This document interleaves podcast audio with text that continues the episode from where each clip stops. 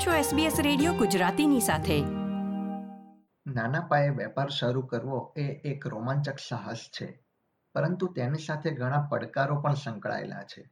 Settlement ગાઈડના આ અહેવાલમાં હું વત્સલ પટેલ ઓસ્ટ્રેલિયામાં નાના પાયે વેપાર શરૂ કરવાની પ્રક્રિયા અને કેવી બાબતોનું ધ્યાન રાખવાથી યોગ્ય રીતે વેપાર શરૂ કરી શકાય તે વિશે માહિતી આપી રહ્યો છું. આપણો સમાજ આપણી વાતો SBS ગુજરાતી. ઓસ્ટ્રેલિયામાં જે સંસ્થામાં ઓગણીસથી ઓછા કર્મચારીઓ કાર્ય કરતા હોય, તેને નાના વેપાર કે કંપનીની શ્રેણીમાં મૂકવામાં આવે છે. મોટાભાગના વેપાર ઉદ્યોગો માલિક દ્વારા ચલાવવામાં આવતા હોય છે. તેને સોલ ટ્રેડર દ્વારા ચલાવાતો વેપાર પણ કહી શકાય. જો તમારે નવો વેપાર શરૂ કરવો હોય તો શું તમે તેના માટે લાયક છો કે કેમ?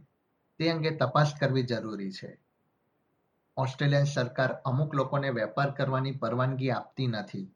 જેમાં નાદારી નોંધાવનારા અથવા ગુનાખોરીમાં સંડોવાયેલા લોકોનો સમાવેશ થાય છે.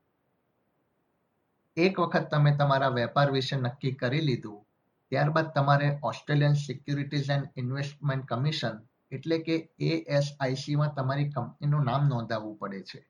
મેલબર્નમાં સર્વિસ ફર્મ બ્લ્યુ રોકના સીઈઓ બ્રુસ મેફરલિન તથા તેમની ટીમ નવો વેપાર શરૂ કરવા માંગતા લોકોને નાણાકીય એકાઉન્ટ્સ અને વેપારને લગતી મહત્વની બાબતોમાં માર્ગદર્શન પૂરું પાડે છે.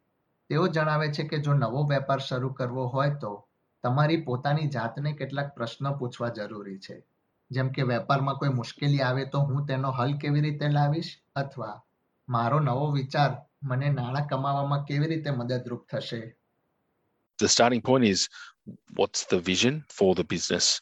Um, then once they've decided what they want to do, um, there might be some legal or other requirements to set up a business in a certain way for certain people.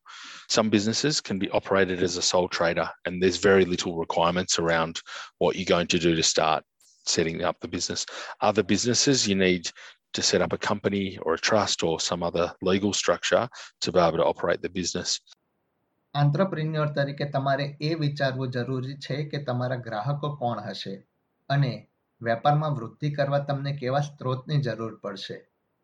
જેમાં ભાડા પેટે જગ્યા, office કે દુકાન અથવા કર્મચારીઓની સંખ્યાનો સમાવેશ થાય છે.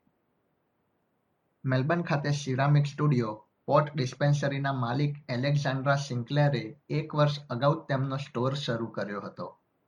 તેઓ જણાવે છે કે તેમના સ્ટોર વિશે તેમણે અગાઉથી જ આયોજન કર્યું હોવા છતાં પણ તેને શરૂ કરવામાં છ મહિના જેટલો સમય લાગ્યો હતો Since we got the property, it took me about five or six months before I was able to open.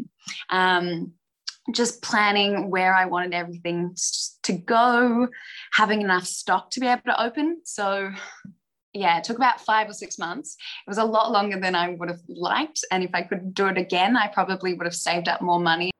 કેટલીક વખત લોકોને નાના પાયે વેપાર શરૂ કરવામાં તકલીફ પડે છે, કારણ કે તેઓ બધું જ કાર્ય પોતાની જાતે કરે છે. તેમની પાસે વિવિધ ક્ષેત્રોનું ચોક્કસ જ્ઞાન ન હોવાના કારણે આ પરિસ્થિતિનું નિર્માણ થાય છે. સિન્કલેર જણાવે છે કે તેમને ન્યૂ એન્ટરપ્રાઇઝ ઇન્સેન્ટિવ સ્કીમ એટલે કે એનઈઆઈએસના કોર્સ દ્વારા ઘણી માહિતી પ્રાપ્ત થઈ હતી, જેમાં તેમને વેપાર શરૂ કરવા માટે નાણાકીય રોકાણ સહિતનું માર્ગદર્શન મળ્યું હતું. તેઓ ઉમેરે છે કે સરકાર દ્વારા ચલાવવામાં આવતા આ એક વર્ષના કોર્સના કારણે તેમની ઘણી મૂંઝવણો ઓછી થઈ હતી It's not the easiest thing that I have done. Um, but that's sort of why I was really looking at this NICE program because it does demystify opening a business. Um, so yeah, if anyone wanted to start a business, um, I would recommend doing that or yeah, at least chatting to one, someone who runs the course. ઓસ્ટ્રેલિયામાં વિવિધ વેપાર ઉદ્યોગો માટે જુદા જુદા પ્રકારના નિયમો અમલમાં છે. તેના માટે લોયરની મદદ લેવી હિતાવહ છે.